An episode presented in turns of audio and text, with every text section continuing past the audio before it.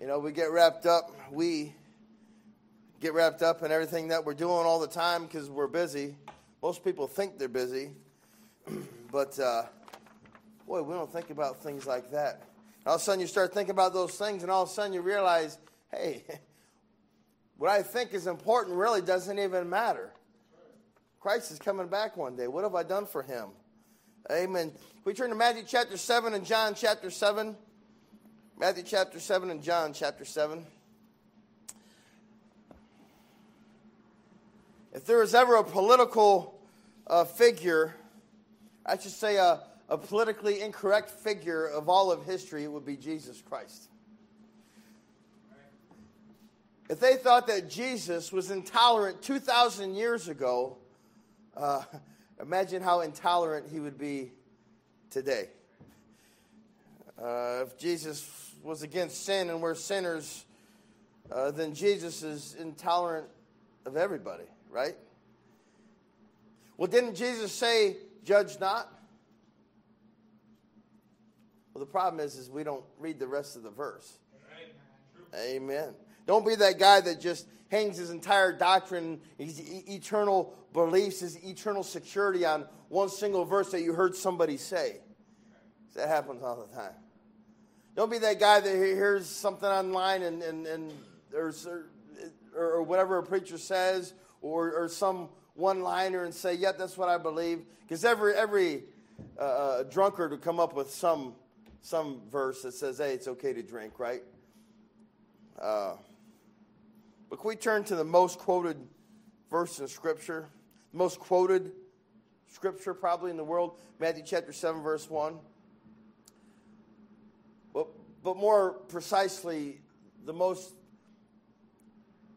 misquoted scripture of all time. Matthew chapter 7, verse 1 Judge not that ye be not judged. Um, Brother Eric, would you open this message in a word of prayer, sir?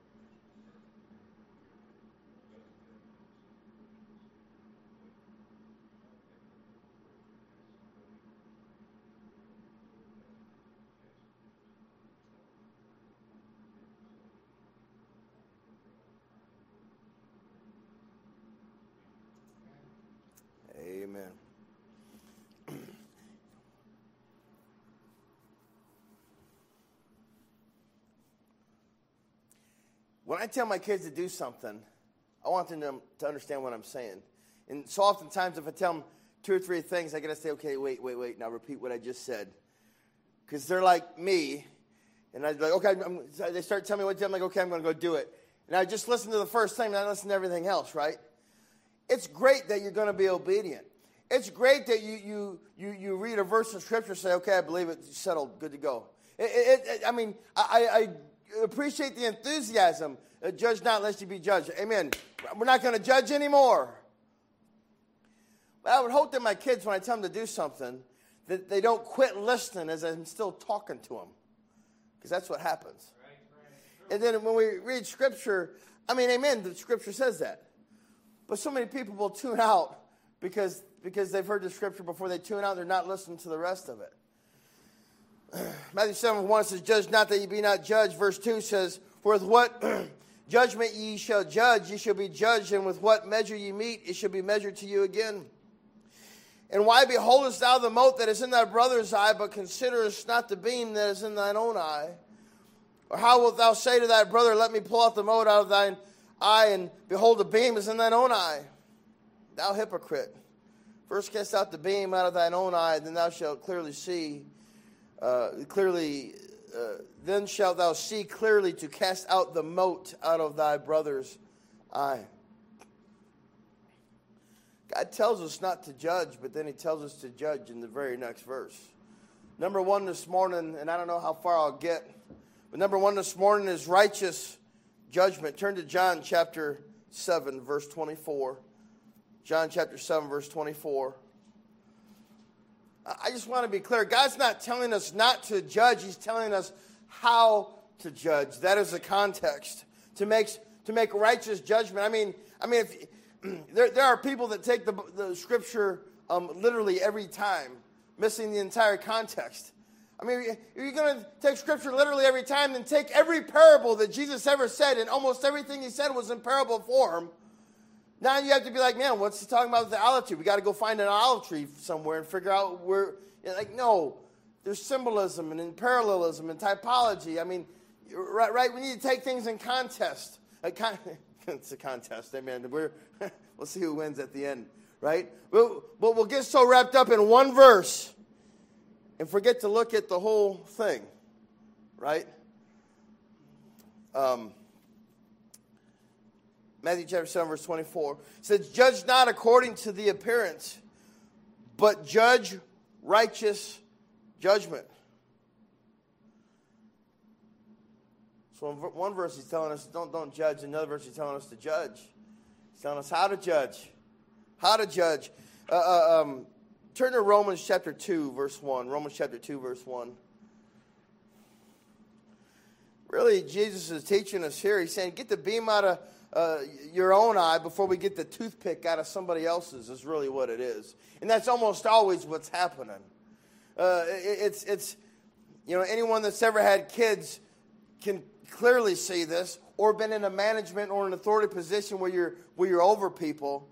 You have, because, because, you know, people are blind to their own sin, like, like always, right? So you have the one kid um, say, uh, Ava is uh, being selfish and hateful to Roman because she doesn't want Roman to play with the truck that she's playing with. Totally having an oversight that she stole the truck from Adeline, right? But that's what we do as adults.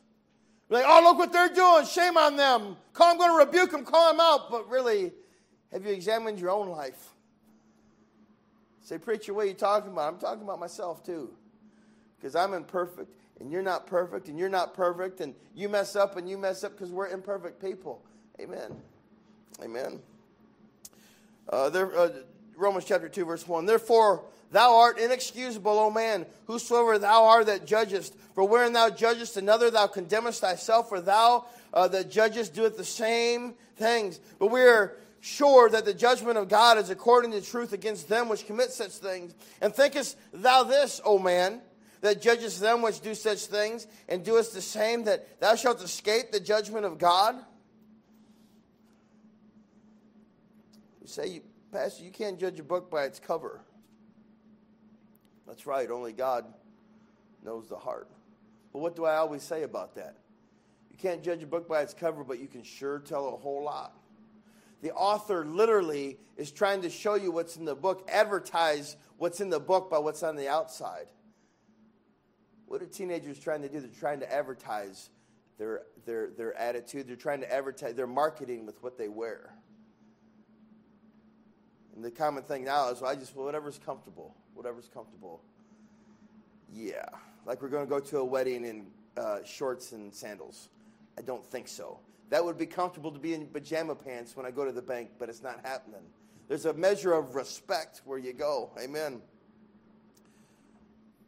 Man looks on the outward appearance, God looks on the heart. You don't have to turn there, but 1 Samuel 16 7.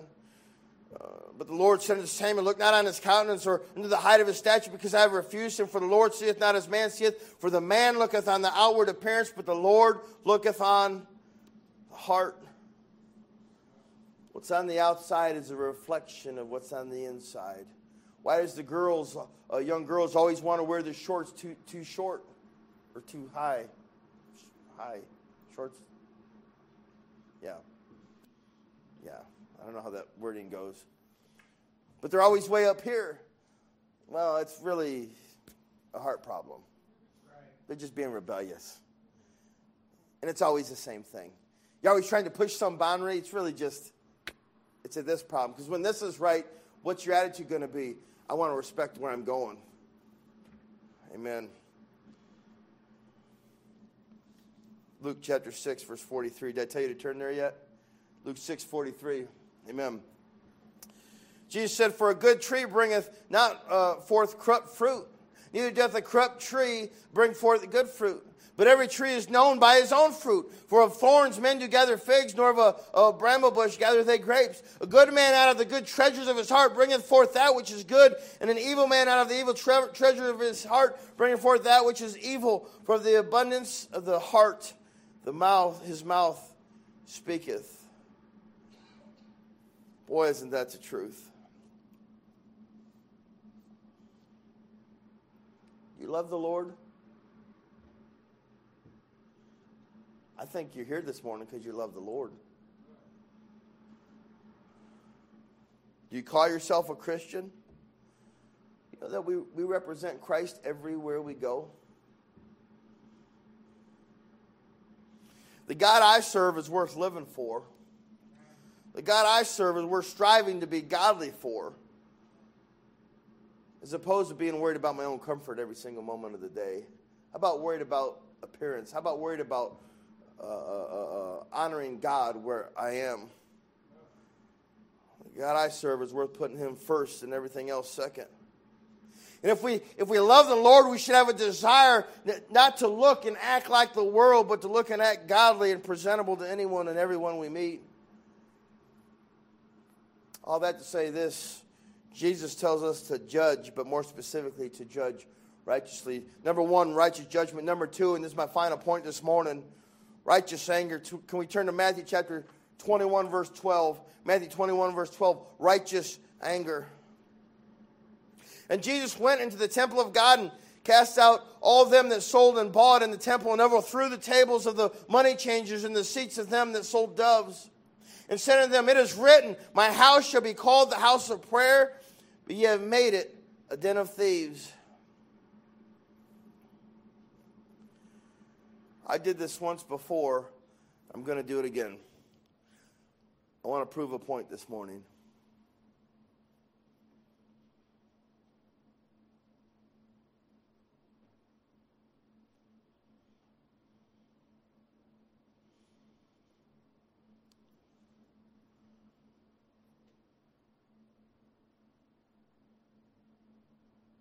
When you're silent, you focus. You know that Penn and Teller magicians? I love watching them guys. I, lo- I love those magic acts. I know it's silliness, but I love it. You know why Teller, thank you, is quiet all the time?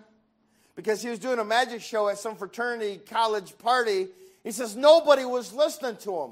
They were just doing all their thing and nobody was paying any mind.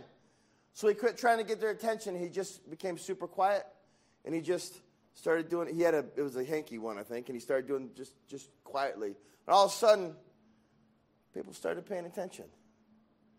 People started looking at what was going on. And all of a sudden, they started focusing on what he was doing. He re- realized the power of being silent, being quiet. All of a sudden, the, the focus changes. That's why it's important not to talk during church. I know we know this, but, right? And it needs to be reminded. It, it takes the attention, it takes my attention away.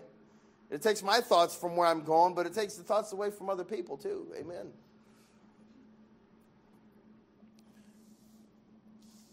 You say, Where are you going? I'm going somewhere with this, I promise. Do, do we, does anybody here, besides my family, and all my family knows how loud doves can be? They can be loud. Yeah, amen. They're loud. Beautiful, beautiful, loud. And we had three doves in the house, and, and man, they would, they would just not shut their little yappers, and they would just make all these, just so loud. And um,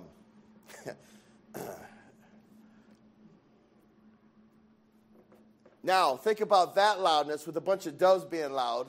Now, think about being in the marketplace and you know the, the, the sound of people talking exchanging money and, and selling this and selling that and all you know all these kinds of things it's loud in the marketplace because yeah i'll take four dollars for that. No i'll take three you know i'll do this. Uh, give me two loaves of bread. How much is that? Come on you can do better than that. Come on you, you got a cheaper price last week.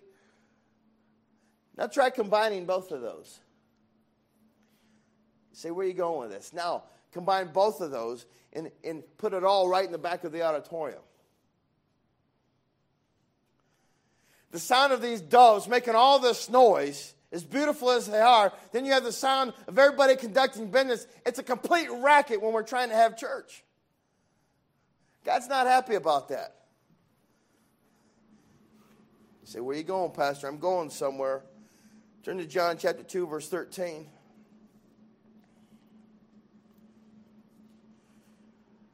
God is a house of worship, not a house of talking, a house of noise, a house of, uh, uh, uh, of distraction.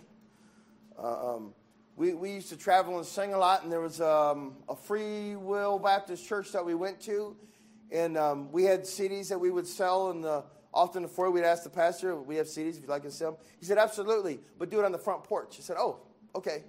And he had us do it out of the auditorium, out in the church, completely out on the front porch.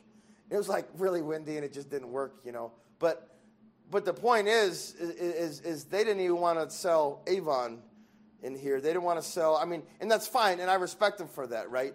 Uh, if you want to sell Avon in the back, I don't care. But the, the point is, they, they, they, they so didn't want to have any resemblance of this scene in Scripture where they're selling and trying to make money in the church house.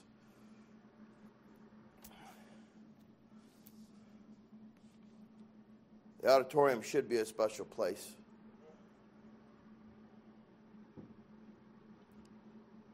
Let's see what John wrote about the same event when Jesus got mad and grabbed.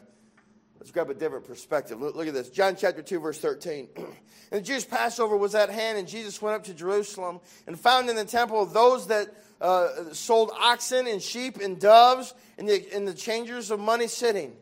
Sheep and oxen, add that to the doves. Amen. And when he had made a scourge of small cords, talking about Jesus now, he drove them all out of the temple, and the sheep and the oxen, and poured out the changers' money and overthrew the tables. Can I just note here while we're reading that Jesus made a scourge of small cords? That's, that's like, I picture this long, but who, who knows what small cords? But, but Jesus clearly upset with, with what was happening. He's angry about it keep in mind, he's got to make a judgment call on what to do. He takes the time to get some twine or rope or whatever he does, and he starts putting these cords together. And oftentimes, when they would, the term scourge of cords, if I'm saying that right, they would oftentimes put little beads or something on the end. I don't know if he did all that. I, I doubt it. But, but, but it clearly, Jesus took the time to make this. Say, what's so? Hey, when you spank your kids, do not do it out of a knee jerk reaction. Send them to the room. You think that's for the kids' sake? Yeah, the tension is great. It's good for them. But so for mom and dad to calm down. Because when you discipline out of a knee jerk reaction, that is abuse. Because you're doing it out of anger. Shame on you. Jesus didn't just come in and see what was happening, get all angry, flip the tables over, make a big scene. No, he saw what was happening with righteous anger, making the correct judgment call. He took his time in his wisdom, made these cords. He's like, I'm going to drive these guys out. then he, then he, then he did. Continue, continue reading on. uh, verse 16, and, and, said unto them that sold the doves, Take these things hence, make not my father's house a house of merchandise. And his disciples remembered that it was written, The zeal of thine house hath eaten me up. What did they remember? They remembered the Old Testament scriptures. You don't have to turn there for uh, sake of time, but Psalm 69 9 says, For the zeal of thine house hath eaten me up, and the reproaches of them that reproached thee are fallen upon me. The world needs, the world needs, the lost world needs Christians that care about the house of God. The world needs uh, uh, uh, uh Christians that have a zeal for the house of God. Not a, I have to go, but what can I do for the house of God? What can I do for my Lord? Amen. Righteous judgment is intolerance to sin. Was Jesus intolerant? Yes. He would have never made a good president of the United States in our eyes. Amen. You say, well, you Christians just hate everybody. That, that couldn't be further from the truth. Jesus did not hate those money changers, those people selling stuff in the church house. He did not hate them. No, no, no. He loved them. But there's a righteous anger that, that happens. Amen. I couldn't love my children any more than I do, but I hate it when I see sin in their life. I hate it. I love my boys, but not their sins. I knew a little girl that uh, blatantly would lie to her parents years ago. Blatantly lied to her parents. I think she was seven years old. and, and her parents actually, and, it was like some serious things. And I, and, and, and I wasn't being nosy. I was, it was, I was very involved. And I said, you know, so and so. I said, she keeps telling me this, and you know, it's just not true. I just want you to know. They said, well, that's not possible. So what are you talking about? I said, well, my, my, my daughter doesn't lie. I said, well, so and so she is. And I said, I know. I, I said, I got kids too. I mean, you know, kids go through phases. People do whatever. I'm, telling you, she's saying this, and it's, it's just not true. He goes, no, no, no. You understand? She's only seven. She hasn't learned the art of lying yet. You think parents don't put their kids in a bubble? Miss Aaron's like, oh, yes, they do. Amen. Oh, not my kid. He would never do that. Oh, my goodness. Yeah, your kid's probably the worst if you think that. Amen. Jesus died for the sins of the world because he loves sinners, not because he loves sin. He hates sin. He hates sin, but yet we're all a bunch of sinners. Amen. Jesus didn't tolerate sin, and he judged righteously. When he kicked Satan and his angel buddies out of the garden, when he found Adam and Eve uh, sinned in the garden, did he hate them? No. But there's a consequence for your sins. Amen. When, when, when he destroyed the earth with a flood, right? Why did he destroy? Because of the abundance of sin. It wasn't because he hated everybody.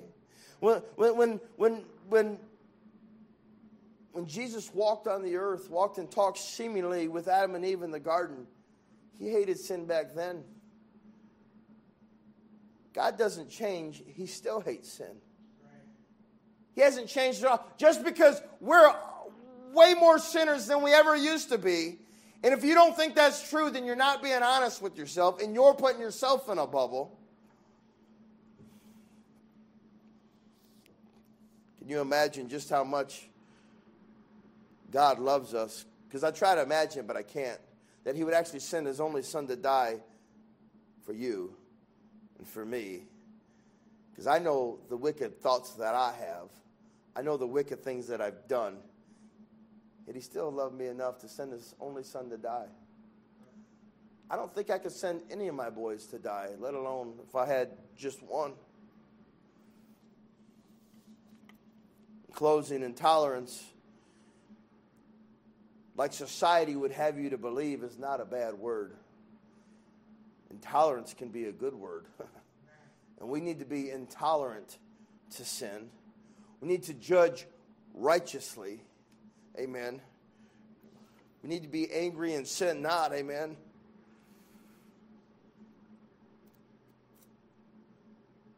So when somebody says, well, don't judge or don't judge me,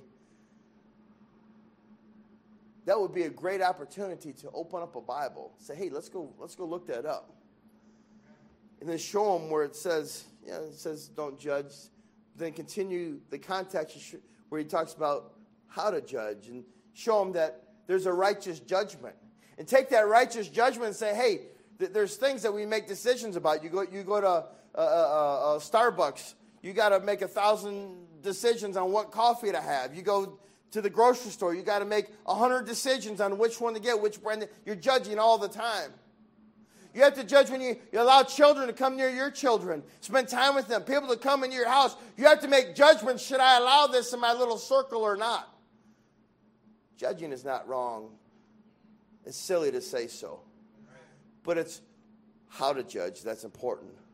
And when we say, when, when, when a lost world says things like, well, well, this is my doctrinal stance because uh, I'm living good enough, so therefore, because, because uh, uh, my pastor or my priest or my mom or my dad or my grandma or grandpa said, all I got to do is do these good things or go to church ever so often or confess to a priest or whatever. Going to hang your head on that. Ignore what Scripture says. That's a bad, bad judgment. If you're not saved this morning, I hope that you are saved. You say, well, that's just a man made. No, no. Jesus literally coined the term saved. Amen. Look it up. It's Scripture. That's what we stand on. Amen. Let's close in a word of prayer and we'll have an invitation. Dear Lord, I pray that you bless this message as feeble as it is. Lord, help us to.